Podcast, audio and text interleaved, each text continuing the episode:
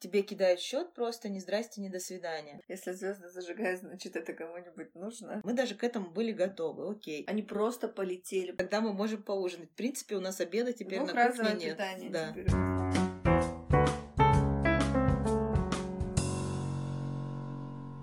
Всем привет! Здравствуйте, это Таня и Валя и наш подкаст «Чтобы предпринять». В этом подкасте мы рассказываем о том, как идем к своей большой цели – продажи пятьсот тысяч рублей в месяц товаров в Чинаский дом. Сегодня у нас такая интересная тема. Мы хотим поговорить об оптовых компаниях, как они работают с мелкими покупателями, вроде нас, и как нам это нравится. После этого мы обсудим важность и нужность отзывов, и вообще нужно ли покупать отзывы. Ну и напоследок у нас, конечно же, будет подведение итогов октября. Очень приятная тема в этот раз. Начнем с оптовых компаний. Вообще, я, Валя, уже говорила, что когда я еще жила в Сыктывкаре и ходила по магазинам, меня не всегда хорошо обслуживали, и вообще с сервисом были тогда еще проблемы у розничных продавцов, и я всегда мечтала открыть такой магазин, в котором я буду поступать с покупателями так, как мне хотелось бы, чтобы поступали со мной. Ну, просто раньше, там, я не знаю, лет десять, наверное, пятнадцать, может быть, назад, сервис это было нечто такое вау, когда тебя обслуживают приятный, вежливый продавец, тебе помогают, везде идут навстречу, это было скорее исключение, чем правило. А сейчас уже мы приходим к тому, что хороший сервис Сервис — это норма. Ну, то есть в более-менее нормальной компании всегда хороший сервис. И мы к этому очень сильно привыкли, если говорить про розничные магазины. В магазине, как я считаю, должно быть не только, что хорошо тебя обслужили или с тобой вежливо поговорили, но и если у тебя случилась проблема, на нее быстро да, отреагировали, конечно. Вовремя все заменили. А еще, чтобы, если тебе нужно было что-то вернуть, у тебя не возникало проблем с тем, что ты, например, выбросил чек, и тебя без чека вообще mm-hmm. ну, никак не принимают товар. Хотя ясно, понятно, что он был куплен здесь. Тебе надо носить с собой паспорт, писать заявление. И вот всех этих сложностей мы стараемся избегать. И, и в этом и заключается сервис, как бы. Для нас, да, но бывает такое, что даже розничные компании этого не придерживаются, к сожалению. Мы вот покупали в большом интернет-магазине, по всей России известном, я не буду называть сейчас каком, покупали шнур во время карантина, и нам прислали совсем другой шнур, тот, который нам не нужен. Мы, конечно же, сразу написали, что нам этот не нужен, он даже нам нигде не пригодится. Нам сказали, что ваша претензия будет рассмотрена в течение недели, она до сих пор не рассмотрена, естественно. Прошло уже, наверное, месяца три, шнур до сих пор у нас лежит. Ну, это такие, да, бюрократические затягивания процесса. Это вообще, конечно, жесть в наше время. Но, к счастью, такие сейчас э, ситуации скорее исключение из правил, чем правило, угу. именно для розничных покупателей. То есть, если вы пришли в магазин, обычно для вас готовы сделать все возможное и невозможное, вам всегда пойдут навстречу, но этого не происходит, когда ты приходишь в оптовую компанию. И последний раз, когда мы ехали с коробкой воска с Валей, я сказала, что больше всего я мечтаю открыть такую оптовую компанию, в которой сервис будет на уровне розничных компаний. То есть сейчас оптовые компании вообще в большинстве своем, ну я не знаю, девяносто-девяносто пять процентов этих компаний не оказывают никакого сервиса. Купить что-то очень сложно. Сложно узнать стоимость, сложно узнать остатки, сложно узнать, когда тебе это привезут. Давай на примерах расскажем, Давай, как с нами да, все да. было и что вообще происходит сейчас. Самая глобальная проблема вообще многих оптовых компаний, ты делаешь заказ, у тебя, допустим, в заказе десять позиций, тебе приходит счет на пять позиций, и тебе даже ничего не объясняют, почему нет тех пяти, когда они появятся, тебе кидают счет просто ни здрасте, ни до свидания. Иногда это не проблема, если ты заказываешь, например, не знаю, десять ароматизаторов, и тебе только пять из них придет. Ну, хоть пять, да, есть. А когда мы раньше заказывали для бабочек фурнитуру, у нас, например, для подтяжек нужен крокодильчик, регулятор, треугольник. И весь этот комплект должен собраться в определенном количестве. А тебе присылают счет только на крокодильчики, но у тебя нет регулятора или треугольника, естественно, ты подтяжки не сошьешь. И тебе, в общем-то, отдельно крокодильчики не нужны. Приходилось всегда то ли звонить, то ли выяснять, а когда же это будет, а как бы нам это все вместе заказать. Ну, вот э, такие моменты. Вторая большая такая проблема, что тебе... Ты вроде бы оформил заказ, Оплатил счет и ждешь. Ждать ты можешь очень долго. Тебе могут не ответить, когда тебе привезут. Вообще ни о чем не предупредить, но на следующий день может позвонить какой-то курьер и сказать: «Здравствуйте, через десять минут у вас буду, вы дома?» Или, например, через неделю тебе скажут: «А у нас отгрузка там двадцать восьмого числа, а тебе уже как бы, ну, вообще это не актуально». Ну, правда, вот оптовые компании вообще не торопятся никогда отгружать, потому что у них это такое ощущение, что они как бегемот такой неповоротливый, медлительный. Ну, сейчас мы вот тут подготовим к отгрузке и вот так далее. Но это вообще, конечно, сроки какие-то невозможные часто. Я вот постоянно вспоминаю, как, например, мы всегда стараемся, если заказ поступил, отправить его в этот же день. То есть в этот же день мы ну, не да. только отправляем покупателю трек, но и бежим в СДЭК, уносим эту посылку. Для нас, если мы отправляем на следующий день, мы уже начинаем как бы нервничать. Для нас это долго, как бы мы задержали посылку. Что ну, будет с нами, если неделю мы будем задерживать? Мы с ума сойдем. Сделал дело, гуляй смело. Чем как бы быстрее ты сделаешь, тем лучше. Ну понятно, что это на качестве никак не должно отражаться. Зачем затягивать искусственно то, что можно сделать быстро? И вот даже была одна ситуация у нас на этой неделе, когда мы покупали воск, и там говорили: «Ой, ну нет, сегодня ну никак не успеем». А Таня уже на взводе, она разговаривает, просто я уже слышу, что вот еще чуть-чуть, и она там, не знаю, выскажет все, что думает обо всем мире. И она говорит, типа, да нет, нам уже никак это не получается, это очень долго, мы не можем. И менеджер такая: ну ладно, ладно, сейчас что-нибудь придумаем, перезваниваю через пять минут. Говорит, да, конечно, можно сегодня. Ну, то есть, как бы, если изначально можно было сегодня, почему бы так не сделать? Зачем писать было пять писем и звонить? Да. Но вообще всю эту ситуацию с воском надо рассказать, наверное, с самого начала. Во-первых, у нас закончился воск у поставщика окончательно и бесповоротно. Мы говорили в прошлых подкастах о том, что он бывает то заканчивается, то не заканчивается, то мы можем купить, то не можем. Вот уже ровно две недели вообще воск этот не появляется. Нам обещали поставить в понедельник на резерв, но так как это, опять же, оптовая компания, естественно, никто с нами не связался, хотя мы просили на минуточку двадцать килограмм воска. Это как бы целая коробка, и это считается оптовой партией. И нам никто не перезвонил, нам никто не написал, нам никто не поставил на резерв. Мы запросили сами письмом, что типа, а как же резерв? Нам никто, опять же, не ответил. То есть это, ну, очень такое все, не знаю, превращается в бюрократию, в тягомотину. Если ты производишь сразу несколько продуктов, ты можешь сойти с ума только тем, что отправлять запросы на то, есть у вас сегодня или нет, или когда же будет. И, значит, мы уже смирились с тем, что окей, этот воск закончился, надо что-то делать, надо искать, потому что свечи варить надо. В итоге мы нашли четыре варианта. Наша задача была купить по килограмму. Это как бы тестовый такой образец. Естественно, ну я понимаю, я прошу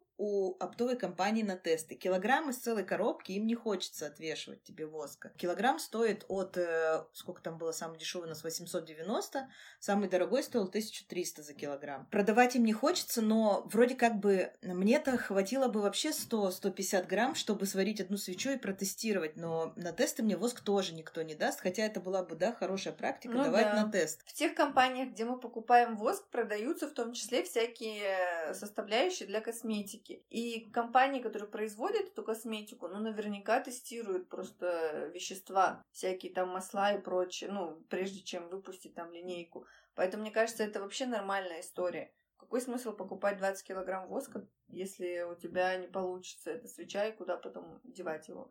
Короче, мне кажется, это нормально для опта, чтобы потом наладить какое-то сотрудничество с человеком на долгую перспективу. Ну, я бы, если была оптовой компанией, я бы обязательно вот на это говорю, уделяла внимание. Да, есть мечта создать оптовую компанию, с которой комфортно работать. Вообще, ни в одной оптовой компании я не видела, чтобы давали образцы. Ну, как бы... Ну, ладно, давали, но продавали бы. Да, пускай он ну, стоит да, пятьсот рублей, продавать. Например, но ты, типа, покупаешь на одну свечку, там, двести грамм. Ну, вот, кстати, нам в одной оптовой компании, где мы покупаем ароматы, там нам дают образцы по пять миллилитров. Его, конечно же, не хватит на полноценную свечу. Но ты хотя бы можешь понюхать. Да. И, но их нам тоже дали тогда, когда мы заказали партию. То есть просто так нам их никто бы не послал. Но тем не менее они ее дали, и ты хотя бы можешь новые ароматы.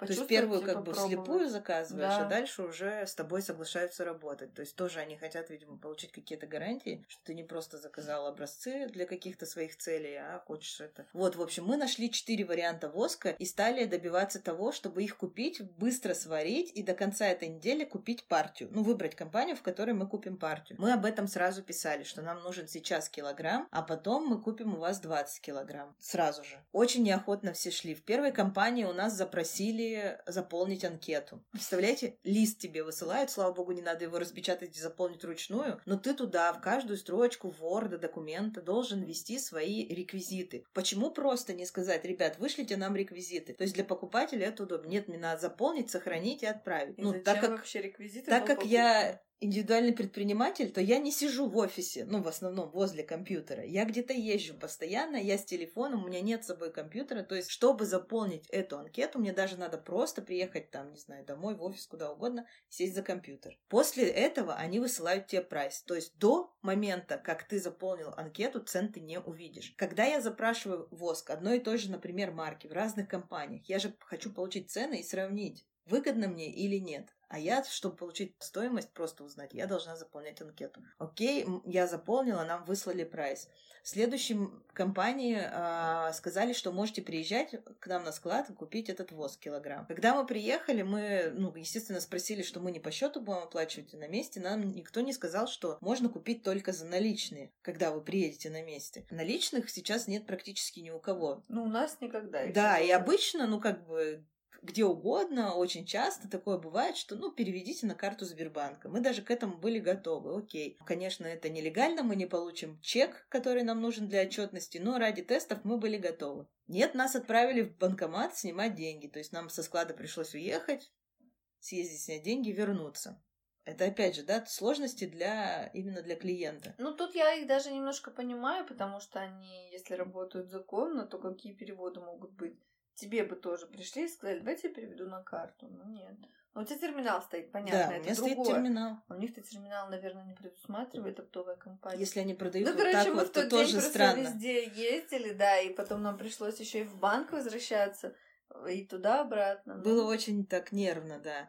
И как раз-таки вот э, в той компании, которой надо было заполнить еще анкету, я спросила, могу ли я сегодня приехать купить килограмм воска. Они сказали: нет, вы сегодня оплачиваете, завтра склад собирает заказ, и только завтра вы сможете за ним приехать. Как раз про тот звонок, который рассказывала Валя, когда я нервно говорила, что окей, потом у вас четвёртого ноября там выходной, потом я смогу только заказать партию у вас, если протестирую гораздо позже. И, в общем... Потом а, опять выходные. Да, короче, потом опять выходные, и только через неделю я получу свой воск. Ну, то есть была такая странная схема, но в любой оптовой компании очень многое зависит от менеджера, который там работает. Mm, Нам повезло с менеджером, она все-таки решила, не знаю, то ли почувствовала в нас какой-то потенциал, то ли что. Ну, в общем, она пошла нам навстречу, нам этот килограмм воска выдали, и мы уже сейчас будем забирать целую коробку. И вторую коробку она нам тоже предложила, из которой отсыпала нам этот килограмм. Единственное, что у нас на вторую коробку не хватает денег, мы обещали, что мы соберем деньги до понедельника и его выкупим, потому что эта коробка опять-таки последняя, следующая будет в конце ноября, в начале декабря. И Таня говорит: давай ей свечку привезем, она такая, типа, добрая, нам помогала, и это шла навстречу, представляете? Да, я правда привезу и, и, и свечку. Ну это же свеча привезу из того Нет, воска, который здорово, вы продаете, это классно. И ей большой плюс, сейчас мы две коробки эти выкупим, ну то есть как бы чего, да. Хорошо продажу сделала. И нам, потому что мы найдем наконец-то постоянный канал с воском и будем уже там работать. Да, потому что воск — это все не так просто. Ну, вот я купила четыре варианта воска, мы протестировали, нам один понравился. Вот мы его выбрали, покупаем. Но оказалось, что тот воск, который был у нас до этого, плавится при более низкой температуре, а для этого нужна более высокая. Соответственно, тот фитиль, который был подобран под прошлый воск и закуплен в партии пятьдесят штук уже, он просто не подходит для этого воска. Он не горит, он маленький, делает маленькую лунку, и, в общем-то, такая свеча гореть не будет, поэтому нам пришлось еще провести несколько тестов, чтобы подобрать размер фитиля. Мы вот прямо сейчас тестируем, Валя так задумчиво смотрит на эту свечу. Хорошо, что я когда-то заказала разные фитили, и у нас сейчас есть с десяток фитилей, которые мы можем использовать, да, которые действительно подходят под новый воск. Короче, тест — это вообще не просто. Точнее, сварить свечку какую-то сносного качества — это вообще нифига не просто. Нужно найти то, все, чтобы там под этот воск такой фитиль, потом к фитилю там еще фитиль-держатель, всякие штучки. Короче, это вообще Поэтому, когда люди просто. тебя спрашивают, а где вы покупаете воск, хочется просто очень сильно послать и сказать: ребят, побегайте, поищите, потестируйте, потому что, ну, реально... это слишком сложно, чтобы просто так взять и, и рассказать. Ну и даже как ты расскажешь человеку, ты же не знаешь, какой. Ты ему скажешь, вот этот воск бери. А у него будет такая же фигня с фитилями и с, и с размером банки, или там емкости под свечу и так далее. Короче, все так индивидуально. И каждого устраивает разный результат, потому что мы с Таней чуть не подрались, пока определяли, какой результат свечи нас все-таки устраивает. Ну, там поверхность, вот как застывает, как горит, и вот это все-все-все. Это очень нифига не просто, короче. Ну и мы чуть не с, с ума не сошли, потому что этот воск совсем другой. И он, видимо, без добавок, без там каких-то особых, ну, каких-то ингредиентов. Он не застывает так ровно, как первый воск. И вообще первая партия получилась плохо у нас. Мы были недовольны. Нам пришлось менять температуру, то есть я все делаю с термометром, там доли секунды, я Вале не разрешаю заходить вообще на кухню, О, я ей не разрешаю открывать окна, я вообще даже говорю, не дышите здесь у меня, не ходите, ничего не делайте. И каждый раз записываю все тесты, измеряю температуру, при которой плавлю воск, потом еще раз испытываю, при другой температуре заливаю, чтобы не было никаких дефектов у этой свечи. Конечно, там неровная поверхность, она не влияет на качество свечи, как я прочитала. И если свеча ваша застыла бугорками, это говорит только о натуральности воска. Но мы уже настолько привыкли вот к ровным этим свечкам, потому что с первым воском было как-то все гораздо проще, что нам сложно уже вот этот перфекционизм побороть свой. Но и в итоге мы приходим к компромиссу и к ровному. Ну и вот поэтому, короче, мы бегаем как бешеные по всему городу, ищем этот воск, но слава богу, что мы его в итоге нашли, и нас устраивает результат. Ну, сейчас две коробки нам точно хватит до конца декабря. Ну, я как бы не знаю, точно ли, но я надеюсь, потому что мы с истерики заказали еще пять килограмм воска в другом месте. Нам они тоже едут. Короче, пути. Теперь у нас в доме, я вообще боюсь представить, это все будет храниться, потому что на балконе хранить воск нельзя. нельзя. Надо его при комнатной температуре, а у меня и так уже по кухне не пройти, потому что здесь баночки, здесь бутылочки. Здесь фитилечечки. У нас скоро кухня будет оборудоваться уже в настоящую мастерскую. Нам тут надо сюда полку прикрутить, да, это сделать, чтобы было удобнее, потому что большими партиями Тане, конечно, неудобно варить. Ну и у нас на кухне появилось обстановка. Расписание, то есть мы завтракаем, я все убираю, расчищаю все поверхности на кухне, которые мне нужны, варю свечи, до вечера эти свечи должны стоять, трогать их нельзя, проветривать нельзя, заходить нельзя, ну то есть ничего Дышать нельзя. Желательно тоже не надо. И к вечеру я убираю готовую партию свечей. Убираю, это значит, делаю все наклейки, этикетки, да. Там, закручиваю крышечки, ну, то есть все готово. Убираю свечи в коробку, чтобы мы ее повезли уже в магазин, значит, накрываю обратно скатерть, готовлю ужин, и вот тогда мы можем поужинать. В принципе, у нас обеда теперь ну, на кухне нет.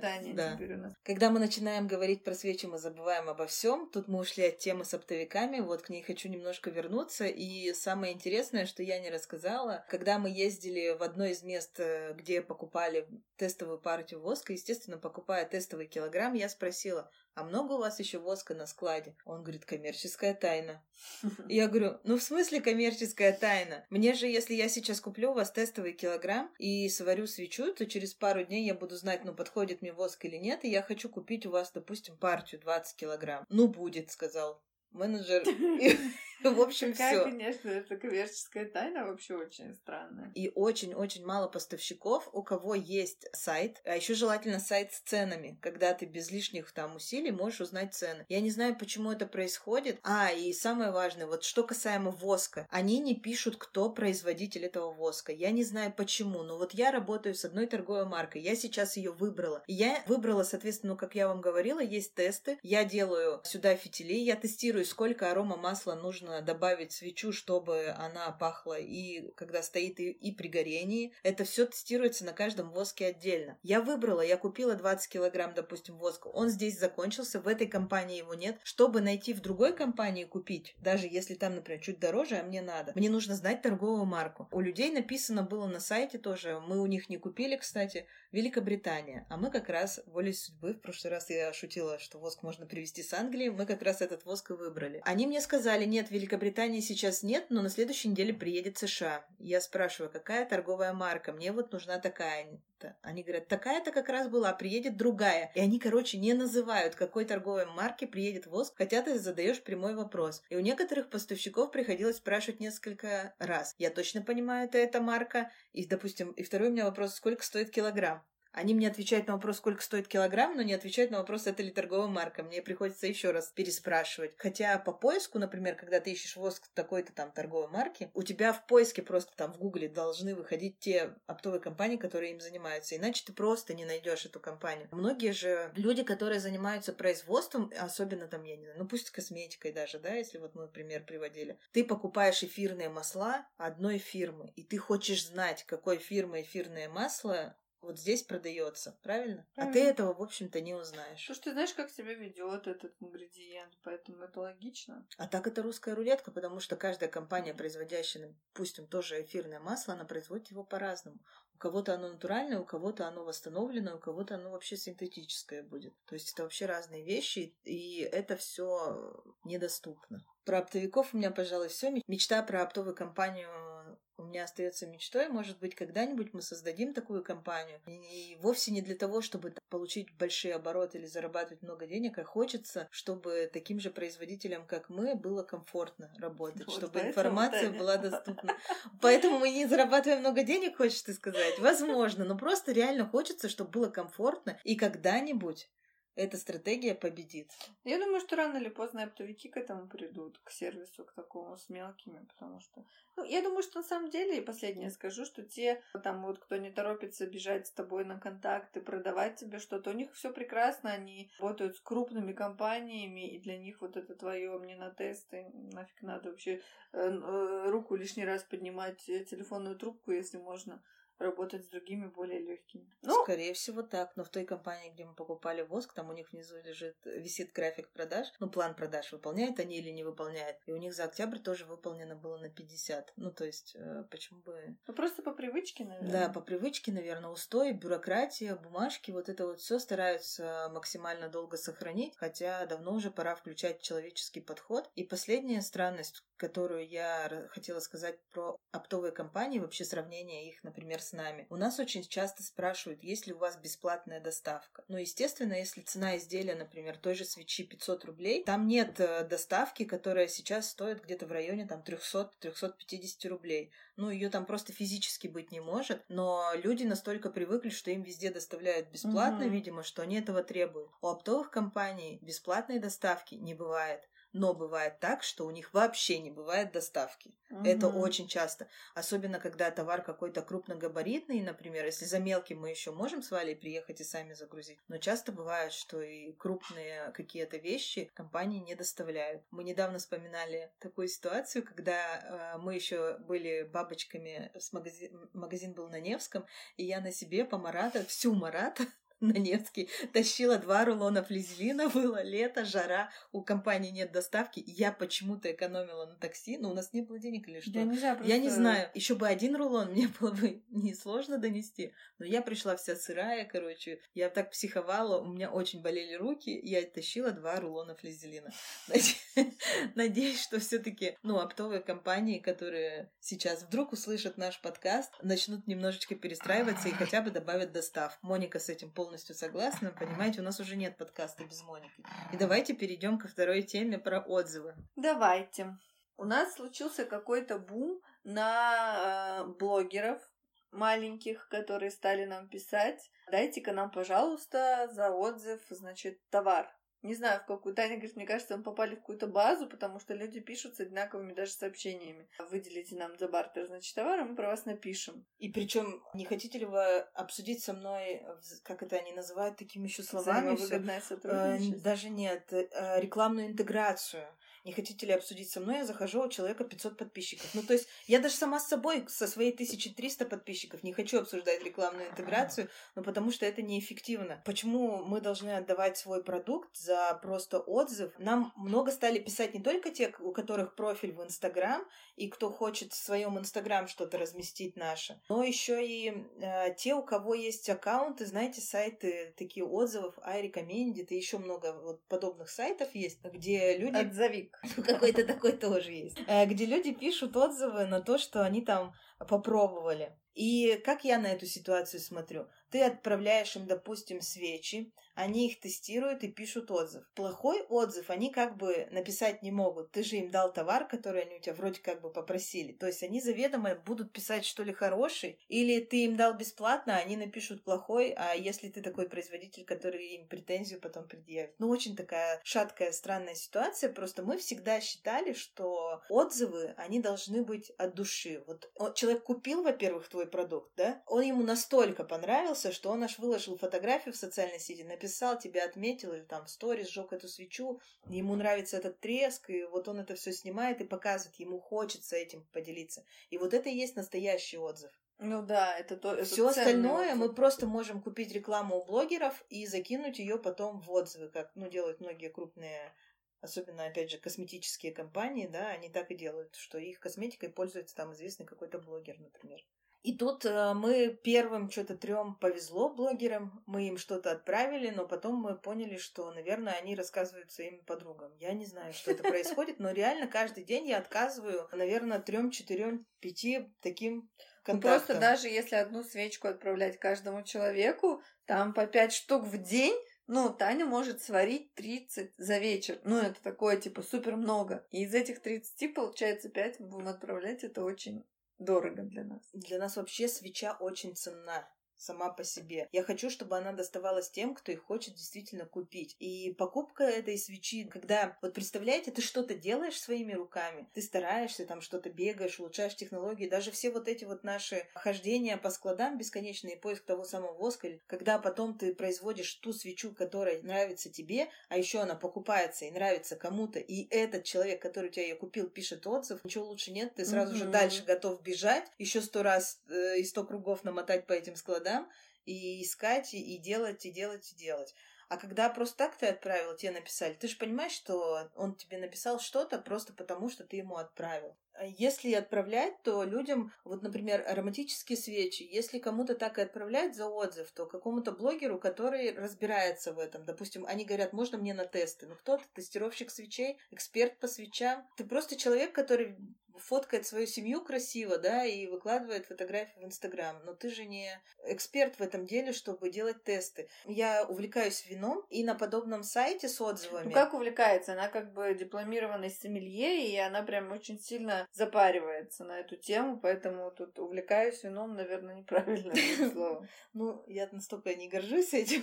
Нет, просто чтобы в контексте люди были, дальнейшие истории. Да, и я, значит, купила розовое вино российского производства. В этом году я увлеклась российским вином, решила его изучить от и до. Купила розовое российское вино, и, значит, я попробовала, мне понравилось. Я думаю, а что же о нем пишут в интернете? Я иногда захожу, читаю отзывы, а сколько баллов там, сколько оценок, где ему поставили там, ну, все такое. Я захожу, попадаю на подобный сайт сразу же, и человек там пишет, значит, это вино того не стоит вообще, не стоит свою, своей цены. Я купила его там, не знаю, где-то за двести рублей. В смысле не стоит своей цены? Она дегустировала его и скидывает фотографии, как она дегустирует. Я вижу ее стол, а там бокал, знаете, как хрустальный кубок с золотым лепестками. Если человек пишет слово «я дегустирую» или там, да, «я разбираюсь», «я сравниваю», «я делаю экспертную оценку», он никогда не будет дегустировать вино из подобного бокала. То есть в любом случае, если ты просто пьешь вино и хочешь провести красиво время с друзьями, у тебя могут быть такие бокалы. Но когда ты дегустируешь, у тебя есть дегустационный бокал, и он уж точно не выглядит так. Но самое, что меня убило, это она писала, что, значит, я как проверяю качество вина? Я бутылку ставлю в холодильник на четыре дня. Если за четыре дня вино стало вкуснее, это хорошее вино. Если стало хуже, это плохое вино. Это просто шок, потому что, ну, любой человек знает, что за четыре дня вино, в общем-то, портится. Оно соединяется, когда ты открываешь пробку, происходит соединение с кислородом, все вот эти процессы окисления, и невозможно хранить вино долго. Бутылку надо пить... ну, сразу или на следующий день. Не зря же разработаны там специальные пробки, которые там выкачивают воздух, да, чтобы у тебя вино могло сохраняться в бутылке дольше. И, значит, что? Этот человек пишет этот экспертный отзыв по этому вину. И мало того, другие люди ему в комментариях пишут: «Ой, как жаль, что я не прочитала ваш отзыв раньше», там, или «Ой, жаль, что я купила это вино, теперь буду ваше мнение читать и прислушиваться». И вот то же самое может произойти со свечой. Человек напишет хорошо или плохо, а эксперт, который прочитает и увидит, и действительно мог бы указать нам даже в этом отзыве, если бы он был плохой, например, на какие-то наши недочеты, которые мы можем исправить, это в тысячу раз ценнее, чем вот такой плохой или хвалебный отзыв от вообще не эксперта. Ну, еще, мне кажется, такие вещи очень сильно субъективны, что вино, что свечи, потому что ароматика, там, наполненность, кому-то нравится, когда сильно пахнет, это вот и про вино, и про свечи, кому-то да. нравится, наоборот, более тонкий запах, кому-то нравится сладкий, кому-то нравится свежий и так далее. То есть это все настолько субъективно, что невозможно прислушиваться к чужим каким-то советам и комментариям. Ну, вот мы, например, когда человек у нас выбирает свечи в магазине, мы всегда... сто вопросов ему зададим. А что вам больше нравится? А такой или такой? А понюхайте, вот это нравится? А если вот это нравится, то пробуйте еще вот это. Ну, то есть, понятно, что бесполезно говорить, знаете, вот бокал игристый, просто берите и все, и не думайте. Ну, может, человеку не нравятся там, угу. сладкие запахи, например. Поэтому здесь, конечно, нужно опираться только на собственное мнение и... На собственный нос. На, на собственный опыт и на собственный нос, да. Ну и вообще про свечи даже у нас с Валей разные мнения. Мы тут тестировали новую свечу «Банан». И, значит, я захожу, говорю, господи, вся комната наполнена ароматом банана. Валя говорит, я ничего не чувствую. Я, я ничего не чувствую. ничего не чувствую. А я прям вообще чувствую очень сильно. То есть это вот настолько все разнится. И ответить, например, тоже часто... Мы затрудняемся часто ответить на вопросы, типа, насколько ароматной будет свеча. Настолько, насколько может воспринять ваш нос. Есть люди, есть которые какие-то... чувствуют очень тонкие ароматы, а есть кто... Ну, понятно. Есть какие-то общие, там, типа, там, размер комнаты, туда-сюда. Величина свечи, размер. Но, конечно, все там, не знаю, семьдесят процентов это вот индивидуальное восприятие человека. И я считаю, что вот это именно индивидуальное восприятие человека не имеет права навязывать человек, пишущий подобные отзывы. Ну, например, считающий себя явным экспертом в этом. То есть даже я, когда пишу...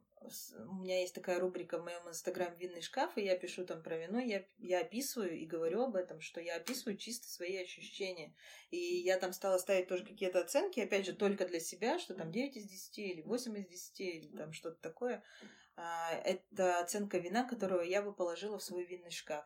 И это не более того. То есть, естественно, никому никакое мнение навязывать не стоит. А когда к тебе обращаются такие люди, говорят, что мы напишем вам отзыв за деньги, или за товар. Это все так, ну, тоже очень странно, субъективно, и, в общем-то, мне не нравится. Я даже не знаю, почему, хотя вроде бы это реклама, но что тебе стоит дать свой товар? Ну, блин, нифига себе. Если это твой товар, который ты трусы с Алиэкспресса заказываешь и продаешь здесь за в четыре раза дороже. Если такой шоурум на Лиговском проспекте, например. Но это одно, а другое дело, если ты сделал этот товар, это вообще не что тебе стоит, это очень много стоит. Ну что, наконец-то, все, кто дождались этого момента, сейчас будут всеми любимые цифры. Радоваться будете вместе с нами, потому что этот месяц у нас просто... Я выписала себе бумажку даже, чтобы нигде не ошибиться. Рекордный уровень у нас. С чего начнем, продажи или подписчики? Продажи, конечно. Итак... За октябрь мы продали товары в Чинаский дом на сто тридцать девять тысяч пятьсот шестьдесят один рубль. Ура! Это правда, это много. Это очень много, и это говорит о том, что мы, в общем-то, идем в правильном направлении. Еще это говорит о том, что у нас была реклама у крупного блогера. Да, но после нее, я как помню, мы подводили итоги, мы продали что-то в районе тридцать-сорок ну тысяч. Ну вот, да, я сейчас только это хотела добавить. Ну еще сто же тысяч-то они как бы... Это не, не если не считая тех продаж, которые были целенаправленно прямо от блогеров те же дни. И еще вот. Хочется сказать, что у нас в этом месяце я ощутила, как у нас полетели свечи. Они просто полетели, потому что у нас на витрине там типа по пять банок. Ну, не, ну ладно, не по пять, но очень-очень мало осталось свечей. Каждый день мы отправляем посылки по нескольку штук, в которых есть свечи. Вот, а я что хотела сказать, что на самом деле это рекордные продажи. У нас до этого самые рекордные были в июле, это почти пятьдесят тысяч рублей. Но июль это у нас, грубо говоря, первый такой э, месяц знаковый, потому что мы открыли магазин-то только в середине июня, и отсчет мы ведем именно с июля. А в сентябре у нас продажи были и вовсе двадцать восемь с половиной тысяч, а сейчас сто тридцать девять тысяч пятьсот шестьдесят один. И мы надеемся, что это наша такой, знаете, первая ступенька к Олимпу. То есть В ноябре было бы еще больше, ну и, соответственно, декабрь — это наша надежда. И да, и, и, и то, что сейчас летят свечи и аромадиффузоры, в этом нет ничего удивительного, потому что похолодало, хочется действительно сжечь свечи. Мы вообще жжем их каждый день не по разу. У нас тесты, и это такое, знаешь, такие приятные тесты, когда тебе надо много-много свечей сжечь постоянно. Подписчики. Что с подписчиками у нас? А подписчики у нас выросли с три тысячи двести шестьдесят один человека до пять тысяч девятьсот двадцать четыре. Офигеть. То есть это плюс две тысячи шестьсот шестьдесят три подписчика. Это вот с рекламы давай, сколько пришло? Тут у нас был блогер, конечно же. Да. Вот. А таргет мы включили уже ближе после блогера. Но зато я знаю, что у тебя пошла вообще офигительная реклама. Это же еще каждый день сейчас пошли оттоки, потому что после блогера всегда есть отток. Где-то двадцать тридцать человек в день обратно уходят. Ну, то есть кто-то, знаешь, ты тоже так делаешь. Я, я все видела. Так делаю, абсолютно. А подпи... О, классная реклама блогера. Подпишусь. Подписывается и через неделю отписывается обратно. Ну, потому что там какие-то дебильные истории. Я думаю, господи, зачем я все подписалась? Вот, и от нас тоже так отписывается.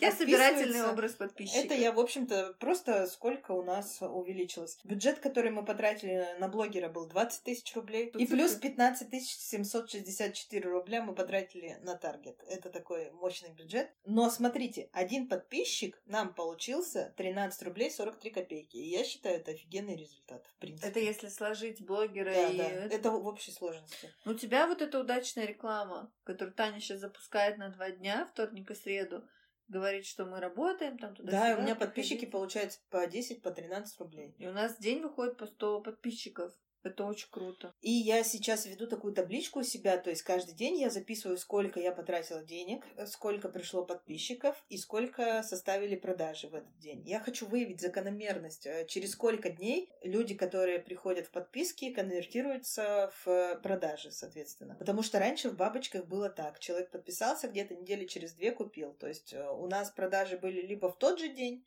либо через двадцать примерно там дней. А сейчас... Ничего пока не прослеживается. Я уже две недели записываю, пока у меня тенденции нет, либо они сразу же покупают. То есть мы прям почувствовали рост очень продаж. Очень много таких было ситуаций, когда люди сегодня утром подписались, в два часа дня они уже пришли к тебе в магазин и говорят: ой, я сегодня вас нашла, а вы еще и в Питере, а куплю-ка я сразу. Ну, то есть это не составляет труда людям прийти и быстро очень принять решение по поводу покупки там той же свечи, например. Угу. Поэтому мы хотим увеличить бюджет хотя бы вдвое на ноябрь, потому что нам, во-первых, уже надо готовиться к декабрю, и чем больше людей мы сейчас привлечем, тем больше мы получим продаж в декабре. В общем-то, это логично. Логично? Логично. Валя что-то приуныла, не хочет увеличивать бюджет вдвое. Но тридцать тысяч рублей в месяц — это не такой огромный бюджет. Не такой огромный, у нас были более огромные, так что... Да. С блогерами у нас сейчас не получается по-прежнему. Я пишу, они не отвечают. То есть я у нас сегодня... как бы диалог не выстраивается. Я сегодня написала блогеру, на которую я подписана. Она мне очень нравится. Такая начинающая блогер, скажем так. Девочка, у нее всего четыре тысячи подписчиков. Вот, но не знаю, что она нам ответит, не ответит. Но, в общем, за эти продажи и подписки я бы хотела сказать огромное спасибо слушателям этого подкаста.